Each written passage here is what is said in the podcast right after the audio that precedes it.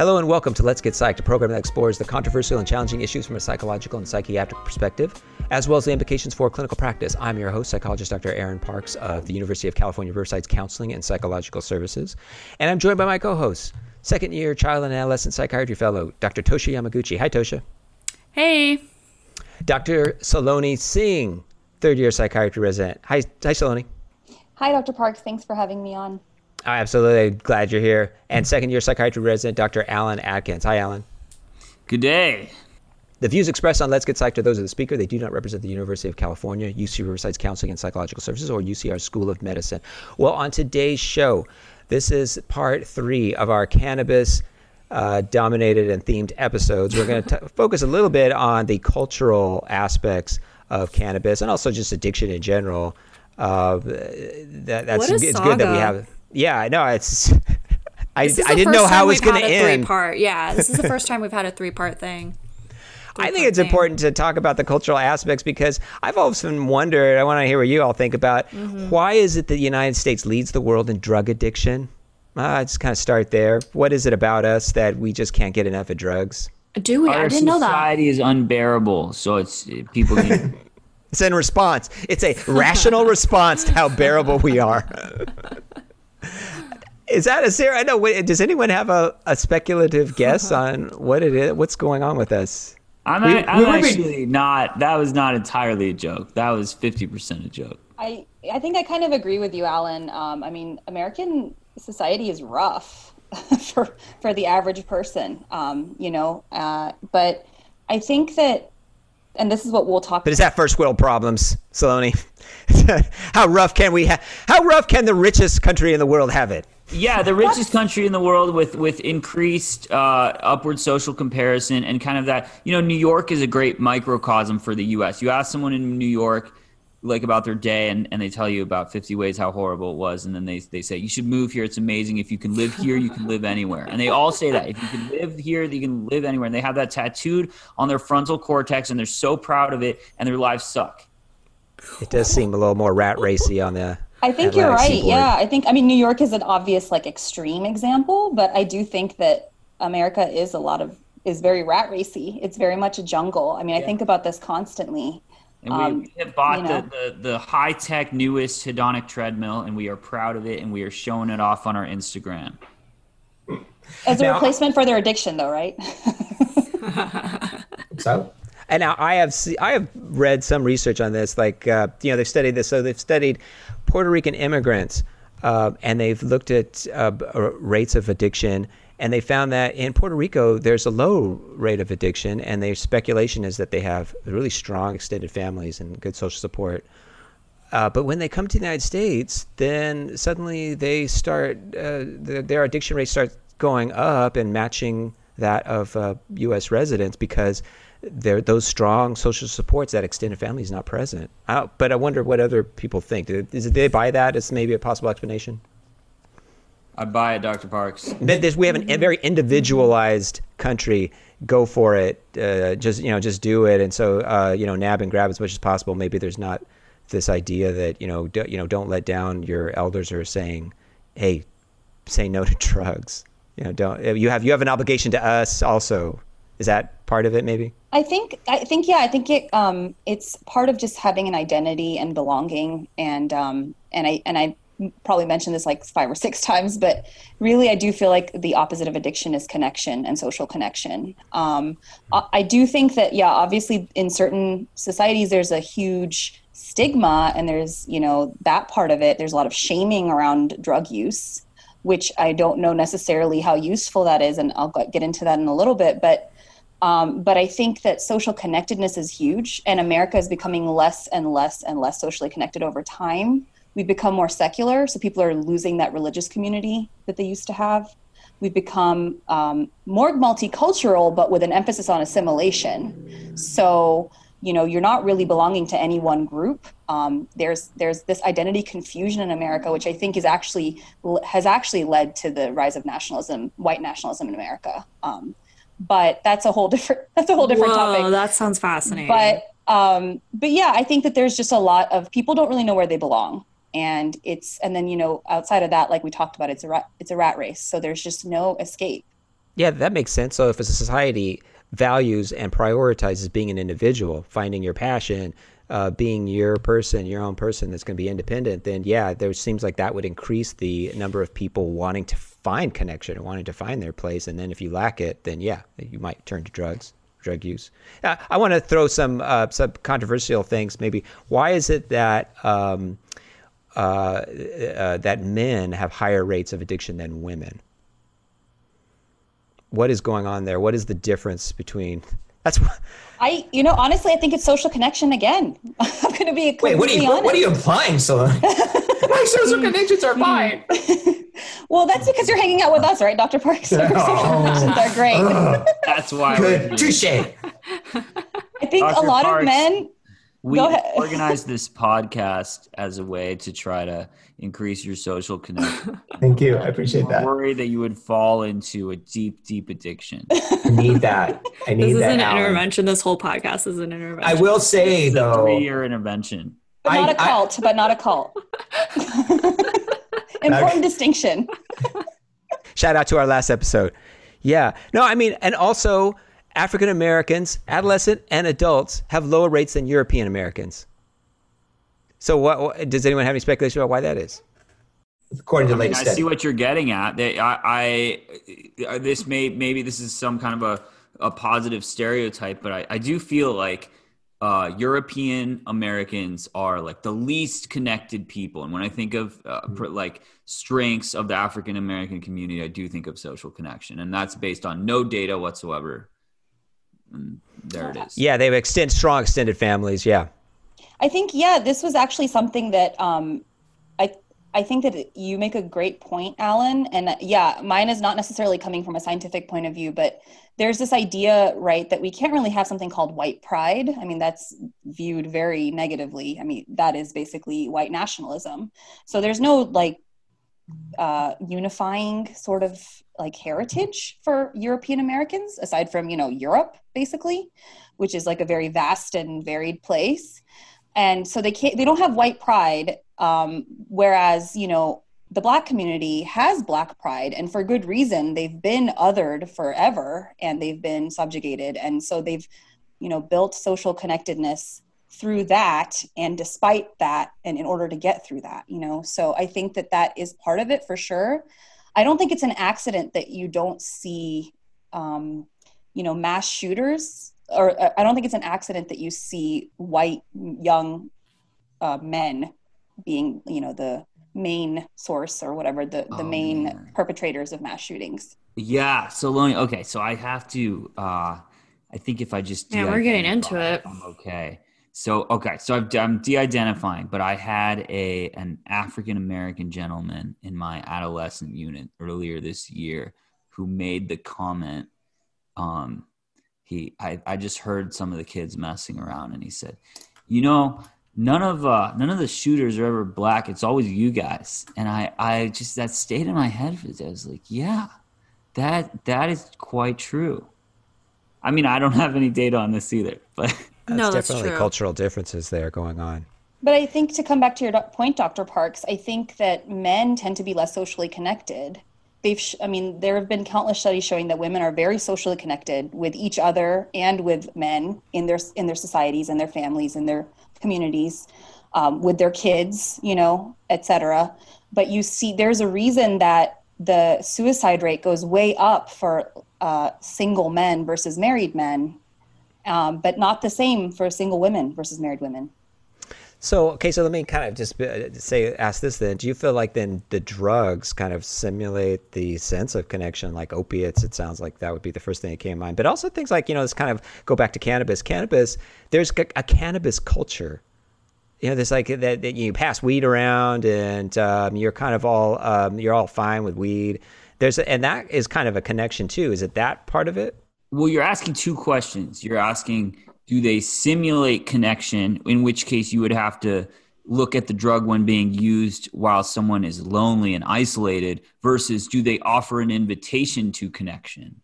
And And both. Both is it both of those things? Yeah, so I think there are subcultures where they offer an invitation to connection, and I thought Saloni's point was interesting about you know, for the for single women versus single men, who's the one who are who are the people that are needing that invitation to connection? And and maybe women are also doing better because single ladies have the song by Beyonce, all the single ladies.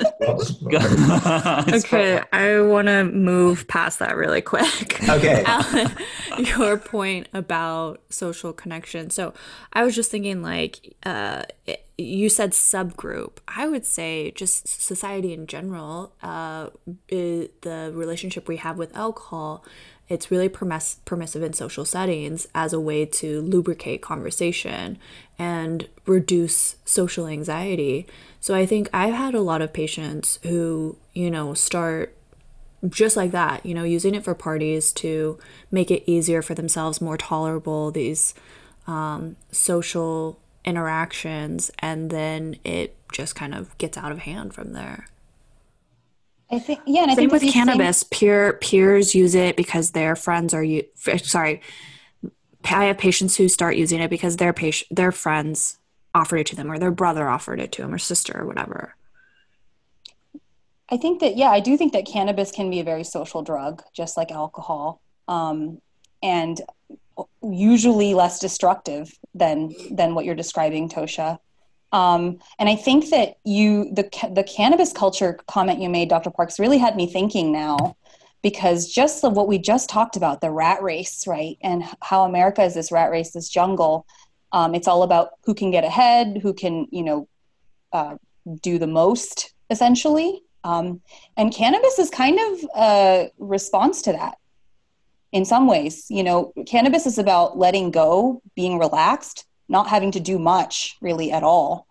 Um, you know, and it's, I mean, that's part of the problem, right? Like, that's part of the problem with people who use cannabis chronically is that they become unmotivated.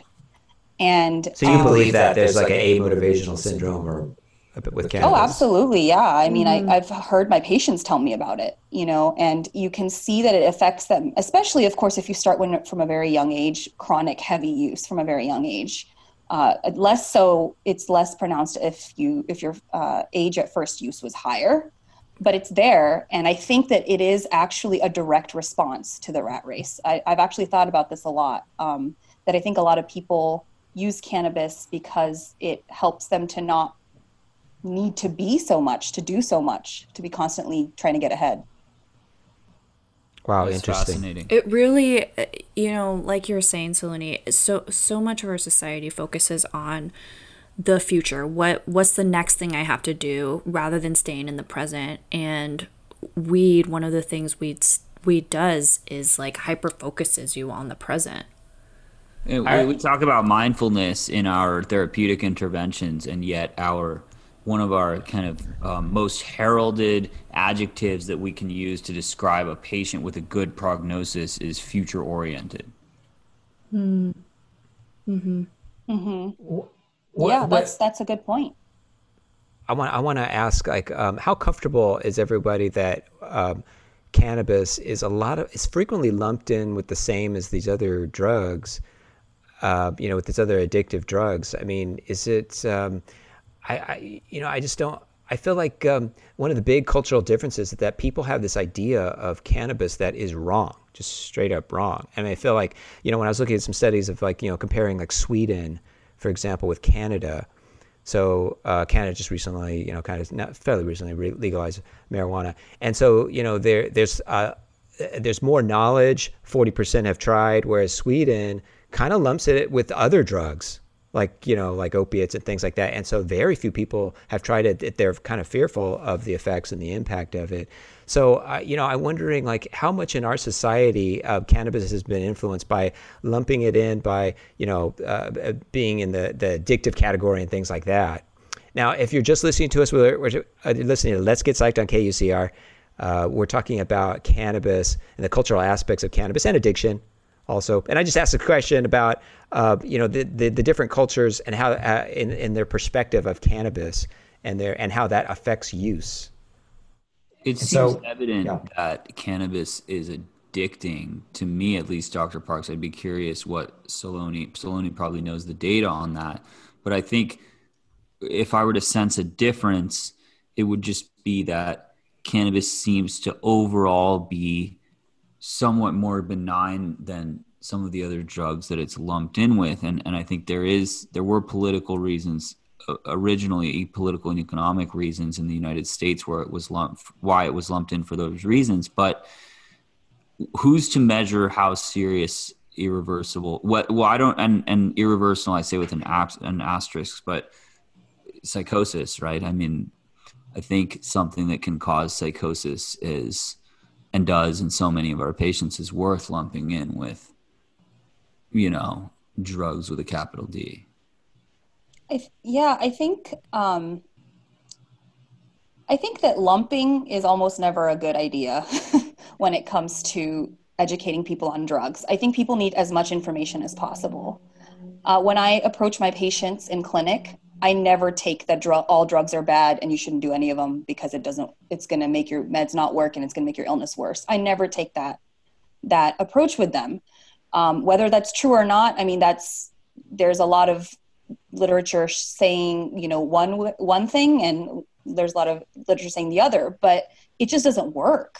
I don't think it works. You know, I think if we're going to talk about, it's very similar to the dialogue around sex education right? Like abstinence only education does not work. We've seen that it doesn't work. People are going to try drugs at some point. A lot of people are. And I think, and I'm talking specifically about adolescents. Um, for example, the DARE program, right? So I don't know if you uh, remember having this in school, but I had DARE like um, in basically all of elementary school. And it was really just this blanket statement against drugs that all drugs and alcohol are bad.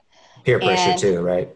And peer pressure yeah. And and you know there's actually been some this is not a study or anything just something i read online that some people actually personally uh, stated that that was really harmful rhetoric for them because when they were told that all drugs are bad and you're lumping say cannabis with heroin you know in that in that situation and then they try cannabis for the first time because inevitably that's the first one you try right they try it and it's not so bad at all. And then they assume that everyone is lying about all the drugs and that we're mm-hmm. that they're just exaggerating to keep you away from drugs. And that's why i think that keeping pe- giving people less information is usually not a good idea especially like adolescent. This is why I, yeah this is why i think it's so difficult to categorize cannabis and talk about cannabis because it has so many different effects on different people. That's number one. It has this medical use uh, which I don't, you know, I don't feel like a lot of drugs do have that any kind of medical kind of benefit. Yeah, except yeah for pain relief, right, right, right, for surgeries and things like that. But yeah, but like when you're talking about like, um, you know, is there a safe level or is there a beneficial, is there a medicinal quality to it? You know, and, and there are some studies that support there's a replacement that's going on. It's not huge though. When I looked at this latest, just this, just this last night and tonight, when I looked at the most recent research, there's a slight decrease in binge drinking. There's a slight replacement, a, a, a, reduction in purchasing of alcohol in places where they've legalized it, but it's very small. But I feel that it, that is that's something. I think that's what makes that's one of the reasons why cannabis is so difficult to talk about because this unique reaction. It's kind of crosses some lines a little bit. It's yeah. When I was reading this article, and this was about just uh, cultural views on cannabis and how they affect um, uh, rates of addiction or rates of people meeting the criteria for the use disorder, or basically meeting the criteria, the medical criteria for addiction. Um, it said that cannabis is actually one of the least well studied substances in addiction. Part of that has, of course, been because of its Schedule One status for a long time. Um, and then also just in terms of, I think, damage that's done with people who are uh, addicted to cannabis, it, it just pales in comparison when you look at damage done by people addicted to alcohol for example. It's you know numerous studies have shown that alcohol has much much um, more destructive effect and impact on society. But um, but i did want to say that about other western countries and how they view cannabis it's really uh, it's really interesting. So in the past 20 or so years um, initially in america about 20ish years ago in in, in the 90s so it's more than 20 years ago now but they thought, you know, about 80% of people viewed cannabis as risky.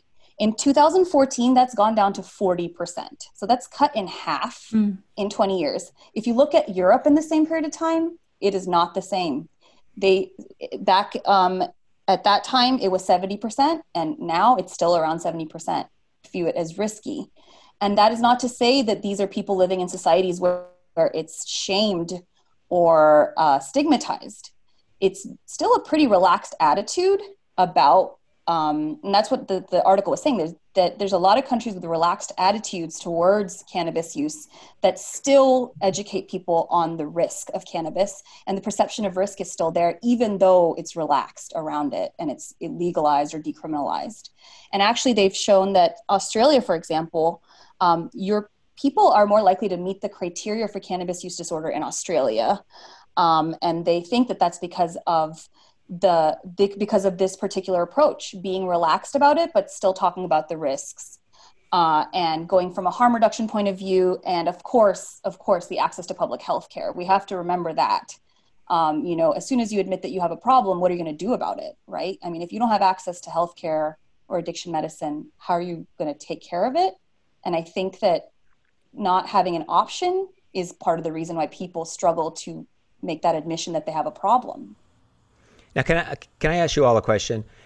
The, do you feel that legalization in California and you know in the United States in, in some states, do you feel it's been a net good thing or a net bad thing? Because you know, yes, use has I, I latest research I saw doubled. Okay, it's the availability to adolescents, like we were talking about. I think it's it's pretty solid that you know basically adolescents should not be using cannabis at all. I, that's just my opinion. And, um, but you feel to, the, the last conversation. I, I, I think I'm probably in the minority, and I, I recognize that. I, I think it's been a net bad thing, and I, yeah, I mean, I see my adolescent patients. Every single one of them is is, I mean, not not every single one of them, but a huge percentage of them are using cannabis, and I feel like the arguments that are being made that kind of compared to alcohol, um, and say that it, you know, yeah, cannabis is much less harmful than alcohol to me, this kind of I, I'm recognizing my own sense of discomfort with this conversation and also my sense of kind of feeling maybe like an unrealistic outsider.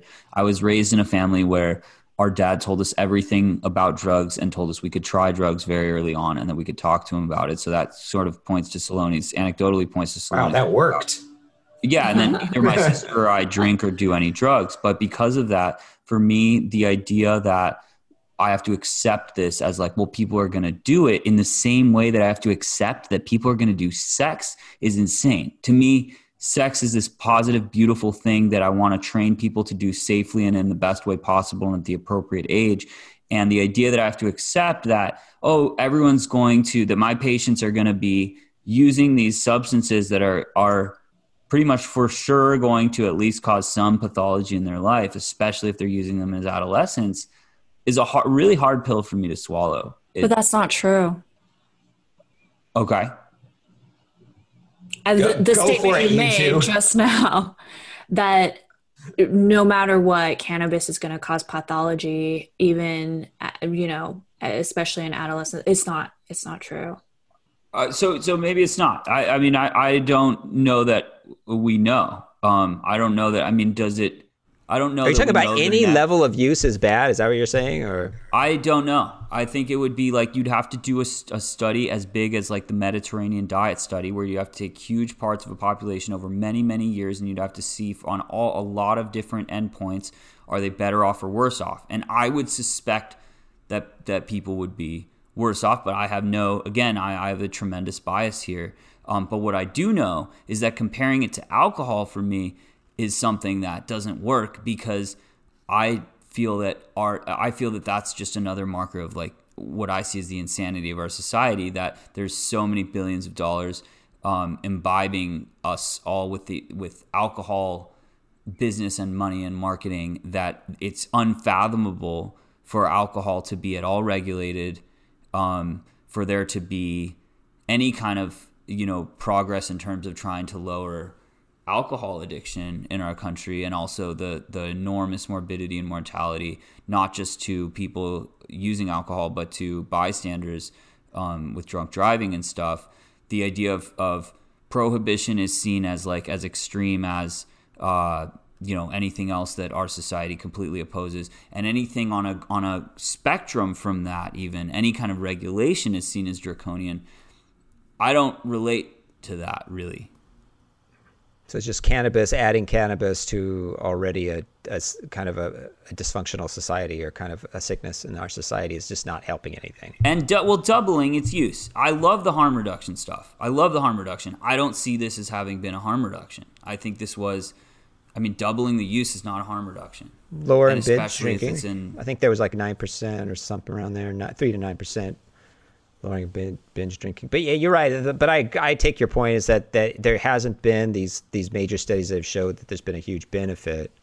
What what what are your thoughts? My, my thought, and before anyone, I just want to squeeze my thought in there. Is that is is the United States kind of an immature country, and that you know we're kind of going through our growth phases, and pretty soon cannabis is going to be boring, and just alcohol is going to be boring, and it's like so passe that we're going to just be Oh, addicted that's an to it. interesting idea. I, I just of, I feel that some countries are just more advanced in the in the the, the issue of, of of drugs and alcohol. We're we're the worst.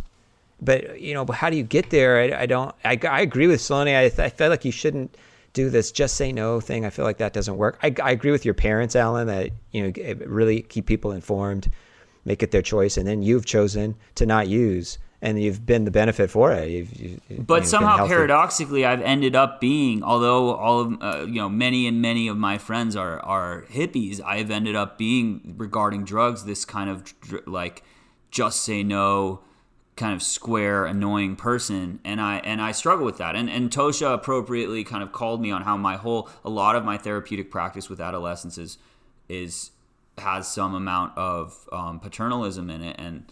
So this is an interesting conversation, one that I'm growing from, and I- are there I really any? let me let me ask that Solange. before we're kind of running down of time, and I want to touch on something. Are there individual differences? Because I'll just be kind of honest. I'm like, like my parents. Neither of my parents uh, drink or use drugs, uh, um, and I don't have to really have that in my history. And I feel like I just don't want it. I, I mean, I I. I'll drink uh, occasionally, things like that, but I just don't. I don't feel a need to want it, and I just may. I think that sounds like a more of a genetic thing. I think, but is it is it is it possible they're just individual differences and have animal studies? I, re- I was reading a few. There are a few animal studies that do support that that there's individual differences that just just less susceptible to addiction. Does anyone have any thoughts about that? I mean, also, it's kind of like what Saloni was talking about earlier, like um, substances being used to replace what was it, a sense of community or social connection. I mean, Dr. Parks, you have a lot of interests, like you know, you're cycling and all, all you have a lot of good friends. You're very close with your family. You've got a lot of stimulation going on that's very uh, therapeutic in those regards. Maybe you don't have things necessarily that you need to run away from or not think about from your past or or whatever because you have other ways of of healing, safe ways of coping, things like that. So that that sounds like uh, it's just like happenstance. It's like uh, that I just was in. Well, I think that there's a lot of a lot of factors that go into why someone chooses to use or doesn't choose to use.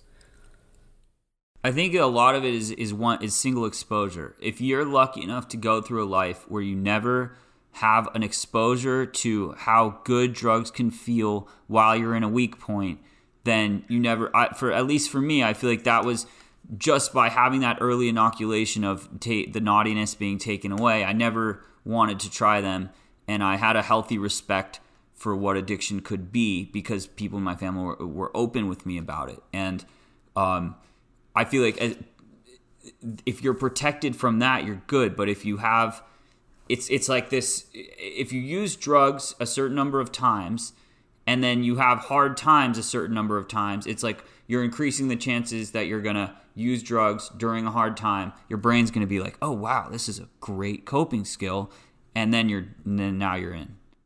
Mm.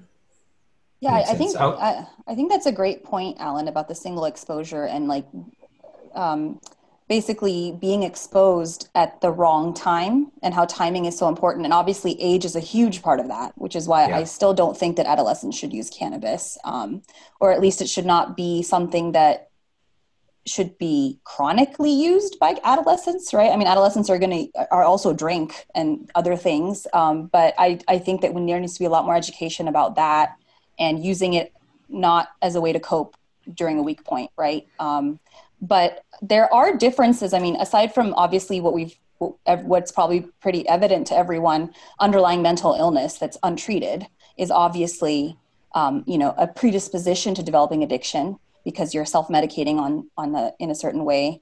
Um, but but basically there are some genetic differences in and i don't have to go into the specifics but basically different ways um, that our brains differ in terms of connectivity in the uh, frontoparietal lobes and this is just different based on genes and environment you know like everything in medicine it's gene, gene environment interaction and they've shown that certain people who use cannabis chronically that have more of this connectivity um, in this frontoparietal and frontolimbic uh, circuits, they are more likely to develop compulsive use habits. Um, and they think it has to do with sensitization to cannabis cues and things like that. Um, and there's just, I mean, it's very, very complicated. But basically, there there is precedent for this. They've done cue reactivity studies for nicotine and alcohol in many different types of populations, and it really varies based on gene and environment. So, you know, basically your genetics and your culture um, and that sort of thing. And soon they might develop an assessment to find out who's more vulnerable than others, perhaps. Who knows? All right.